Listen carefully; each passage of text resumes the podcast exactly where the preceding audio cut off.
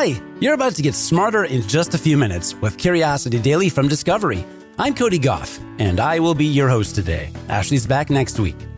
Today, you'll learn about how to recognize when you want something just because other people want it too, how to test a witness's memory to reduce wrongful convictions, and that time one of the technicians working on a particle accelerator was a ferret.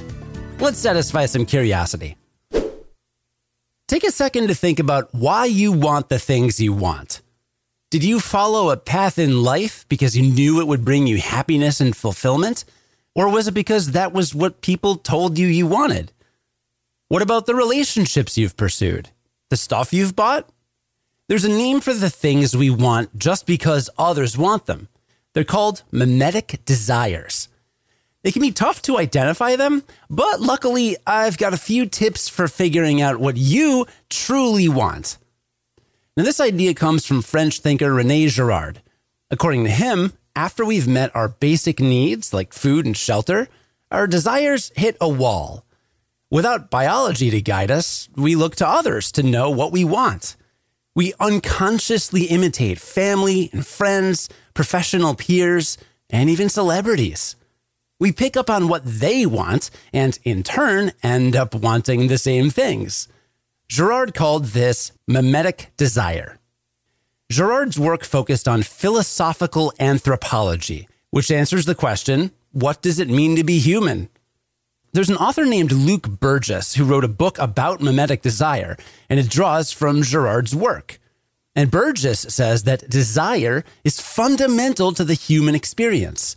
He says that everybody wants something unless they're depressed or dead. Philosophers like Jean Paul Sartre believed we're born as blank slates and create ourselves as we go. But Burgis says we're born into a web of relationships that shape and limit our free will. He also has a strategy to sort out genuine versus mimetic desires. Think about them as thick or thin. Thin desires are mimetic and temporary. They leave us unfulfilled because we took them from other people. Looking forward to retirement is a good example. You get ideas from others about when you should retire and how you should spend that time. But then you might find the decision less than satisfying. After all, your ideas really belonged to someone else.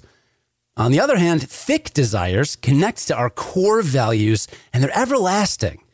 Spending more time with family is a thick goal. You can start intentionally working toward that desire today, and it'll grow with time.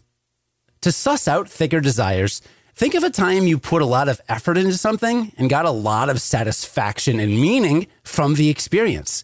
Identify what motivated you in those situations. There's no escaping mimetic desires.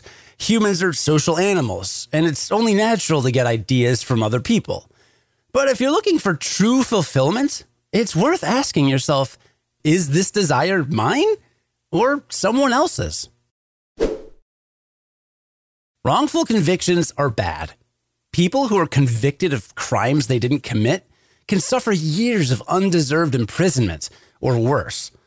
Fortunately, psychologists have come up with a technique for reducing the justice system's chances of wrongful conviction. And it's a simple rule based on rigorous research. It goes like this Only ask eyewitnesses to identify the perpetrator one time. Uh, for some context, let's go back to 1998. A woman who lives in a Texas suburb notices two men going into her neighbor's house. Several hours later, she's taken to a police station to identify the men who police believe murdered her neighbor shortly after she saw them. She easily identifies the first suspect, but the second man isn't so easy. The witness says he was white with shoulder length hair, but the police think it's someone else, a Hispanic man with short hair named Charles Don Flores. Hours after the murder, they show the witness a lineup that includes a photo of Flores mixed in with pictures of others who fit his description. She says none of them were the man she saw. But months later, she's asked again, this time in court, and she testifies that Flores was the man. He was convicted of murder and sentenced to death. The psychologists who proposed the only ask witnesses once rule say the reason she changed her mind is likely the product of how investigations and trials are conducted. See, psychological research has shown that memories aren't written in stone. All kinds of things can influence them. For instance, when the witness in the Flores case saw the police lineup, she had to study the faces extra hard to determine if any of them matched the person she'd seen. Even though none of them did, that extra brain processing inadvertently created a new memory record in the process. The next time she was asked to remember what the man looked like, she was able to access that newly formed memory. And that's just one of several reasons researchers say we shouldn't be asking witnesses to recall details more than once. It sounds like a pretty simple change, but it would require the justice system to transform in some pretty significant ways. For example, right now, the most consequential time a witness identifies the suspect isn't the first time, it's the last time when they testify before a judge and jury. But by using lessons from psychology, maybe we can protect people from wrongful conviction. Maybe even people like Flores, who's still alive, but on death row. Particle accelerators are some of the largest machines on the planet and they allow scientists to explore the smallest fundamental particles that make up our universe. No big deal. One of them is located at Fermilab, a laboratory in Batavia, Illinois, and their machine has discovered several of these fundamental particles. But it might not have discovered anything if it weren't for a little ferret named Felicia. In 1971, Fermilab was known as the National Accelerator Laboratory and it was tantalizingly close to bringing their particle accelerator online. The thing is no simple machine, though. It's composed of a narrow vacuum tube that forms a ring four miles or six and a half kilometers in diameter. That tube is lined with 774 incredibly powerful electromagnets and their job is to bend the path of a particle beam so it can make continuous trips around the circle and smash into other beams traveling in the opposite direction. But the magnets kept breaking and needed to be replaced. Well, eventually, freshly replaced magnets finally enabled scientists to fire a beam around the circumference of the main tube. But at that point, they realized they had another problem. When they increased the voltage above a certain point, the magnets shorted out. And it turns out that when they replaced the magnets, they left tiny metal shavings behind. And those shavings were causing all sorts of problems. The scientists needed to come up with an effective solution for cleaning out the vacuum tube, and they needed to do it quickly. And since four mile long pipe cleaners don't exist, they enlisted the help of a ferret named Felicia. See, ferrets just love scurrying down tunnels. And a particle accelerator is just one very, very long tunnel. Before the journey, the scientists fitted Felicia with a collar attached to a string. The string was attached to a cloth doused in chemical cleaner that would be pulled through the tube after Felicia exited. Felicia also wore a tiny diaper because, as bad as metal shavings are for a particle accelerator, yeah, ferret poop also not super helpful.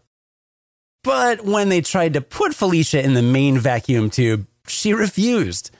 I can't say that I blame her. It was a four mile long pitch black tunnel after all. Instead, she was reassigned to shorter 300 foot sections of tube that were still under construction. And after she swept the tubes clean, they were joined with the main assembly. But Felicia eventually inspired a higher tech cleaning method. Engineers devised a quote unquote magnetic ferret that would sweep out the main tube. The method actually worked, and the whole thing is still operational today. Funny to think that one of the most complex machines scientists use can thank a ferret for helping it get where it is today. Let's recap what we learned today, shall we? Starting with the fact that mimetic desires are desires we adopt from other people. That is, the things we want just because others want them. These desires tend to be fleeting and unsatisfying. To really find the desires that are yours and yours alone, think of a time you put a lot of effort into something and you got a lot of satisfaction and meaning out of it. that can lead you towards the desires that connect to your core values. Just so you know, I have a lot to say about this story, so I'm about to talk for literally five minutes. I'm not exaggerating, literally five minutes. So, like, fast forward a lot if you want me to recap the other stories. I mean, I think everything I'm about to say is fascinating, but uh, maybe that's just me. So, you know, your call. But don't say I didn't warn you. Anyway, I find that a particular type of mindfulness helps with this. Like, for example, there's a restaurant in Chicago called Alinea. It has a Michelin three star rating which just over a dozen restaurants in the United States even have.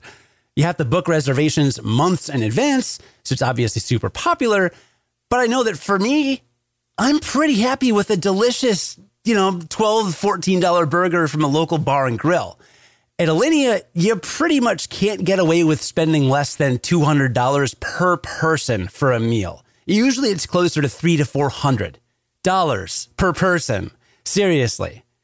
So if I just relied on mimetic desire, I'd be like, oh, wow, some of my friends have gone to Alinea. Oh, it'd be such a cool hot date. I'll bring my wife. It'll be impressive, all that stuff.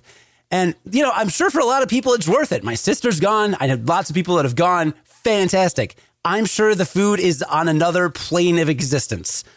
But I don't have a refined palate, apparently. so for me, it's not worth that cost. If you're a foodie, knock yourself out. But I know that any desire to go is entirely mimetic. Now, I do like to try new experiences, but I can do that without spending $700 for my wife and me to eat at a super exclusive place. So pay attention to what you actually like and think about how much you'll enjoy the experience because, you know, that's important. The other place I see this a lot, by the way, I know a lot of people are getting into podcasting, but like I've seen some podcast communities online on like Reddit, Facebook, and other places. And it's like the only thing they want and the only thing they're chasing is a bigger audience. Like that's all they want. Like, how do I get more downloads? How do I get more numbers and all that stuff? And it's just like, I've been podcasting for how long have I been podcasting? What year is it? 2022? I've been podcasting for 13, 14 years, more than 10. I've been doing it a long time. And I can tell you, uh, from more than a decade of experience, I have never, ever predominantly cared about how many people have heard my podcast. I'll give you an example. My first podcast was a video game podcast with my buddy John we got 50 downloads an episode. We might have peaked at 200 downloads an episode. I, I, don't remember. See, I don't even remember. What I do remember is this one time a guy emailed us and he was just like, I'm a huge fan of the show. I listen every week. I look forward to it. It really keeps me company. I want to send you something. And he sent me a video game for Christmas. And it was like, like, that's what I remember. I remember not because I got a video game, but because like I connected with somebody, right? Like I, there was a relationship that was formed, predominantly parasocial, because he was listening to us. But like that was a big deal for me, and I talked about it on our December twentieth episode. But I feel the same way doing Curiosity Daily. One day we had a technical problem and an episode published late. And I wasn't thinking, oh, what about the thousands of listeners and the, the ad revenue that we're losing? No, my first thought was, what are Tom and Tamsin going to listen to at breakfast? Because I know a couple of our listeners mentioned they listen to our show at breakfast. That was my first thought. What will they listen to at breakfast? It's those moments where you like connect one on one with somebody that matters so much more than numbers. But I think that people see YouTubers or they see like big podcasts and they're like, I just want to, I want a bunch of numbers and all that stuff. And it's just like, that's, is that really going to make you happy? Like if you if you see like oh 100 people listened and I, I, don't know who they are or where they're located, I don't have a relationship with them, but like there's this abstract number out there and it's high. Like will that really make you happy? I don't know. I don't know. Maybe maybe I'm just a weird person. I'm definitely a weird person, but maybe I'm just particularly weird and I, I I'm missing something but I think that is massively important in any creative endeavor, whether you're writing or blogging or making YouTube videos. Like, what are you really getting out of it? Are you just trying to like build an audience or are you enjoying what you're doing? Do you enjoy the process of editing and honing your craft, you know? Or do you just want to reach like that one person that you make an impact with? These are important questions that matter a lot to me, obviously, which is why I've been ranting about them for the last several minutes. And uh, and I don't mean to make it sound simple, right? Like I'm actually working on a video interview series. Once I've got Curiosity Daily all wrapped up, I'm going to be hosting these video interviews. You know, follow me on social media. I'll, I'll let you know when I start to launch that. But I've been struggling with like, who do I talk to? Because, like, I just spent four years doing a science podcast. Like, do I need to keep talking to science people? Do I want to keep talking to science people? I kind of have a blank slate. I can talk to whoever I want. Do I want to talk to fiction authors about their stories? Do I want to talk to history people about history stuff? You know, I mean, the only thing I've really settled on is that I'm not going to do it on YouTube. I'm going to be doing it on Givio. It's this uh, video hosting website that's going to be launching pretty soon because I'm not a big fan of the YouTube ecosystem. But like, other than where I'm hosting it, I don't know what it's going to be about yet. So, uh, you know, stay tuned. But I'm certainly not trying to oversimplify the problem of like, how do I figure out what I actually want? Because like, it's a real problem. And in the full time realm, like I'm, I'm struggling with that too. Like I want to be a director of podcasts somewhere or like an executive producer and like help other producers hone their craft. You may not know this about me, but I've done a lot of strategy work and consulting and planning and that kind of stuff outside of just producing and hosting. Like I, have done a lot of much higher level stuff behind the scenes. So I, I want that, but I also want to be remote because I'm not a big fan of the whole commute thing, hurting the environment, having to travel, and you know, like director or managerial level positions are somewhat less available in remote. So it's like, which one do I really want? You know, I've got to, I've got to really examine that. And I know I'm not alone and not totally knowing exactly where I want to take my career. I feel like adulthood is all about just constantly reevaluating what you actually want and checking in with yourself. So good luck. And I hope that this story helped a little bit. Anyway, we also learned that to reduce wrongful convictions, psychologists recommend testing an eyewitness's memory only once. That's because memories are not stable and they can change after recalling them even one time. Unfortunately, right now, the most important time an eyewitness recalls the identity of a suspect isn't the first time, it's the last time when they testify in court. And that's why this simple change would require some big transformations in the justice system. But on a lighter note, we also learned that in the 1970s, Fermilab cleaned out their particle accelerator with some help from a ferret named Felicia. Ferrets love dark tunnels, and that's really all a particle accelerator is. So the scientists figured they could fit Felicia with a collar attached to a cleaning cloth and send her through. The four mile tube was too long even for a ferret, but they did have her clean out smaller sections of the machine before they were installed. Eventually, Fermilab started using a magnetic ferret that would sweep out the main tube. And it worked, and the particle accelerator is still going strong today. I just hope Felicia didn't mind too much that her job was essentially taken over by automation. Sometimes life ain't ferret all. Today's writers were Steffi Drucker, Grant Currin, and Cameron Duke. This episode was produced and edited by me, Cody Gough. Curiosity Daily is distributed by Discovery. After some self reflection, I'm confident that you'll realize that it is your desire and yours alone to join me again tomorrow to learn something new in just a few minutes. Until then, stay curious.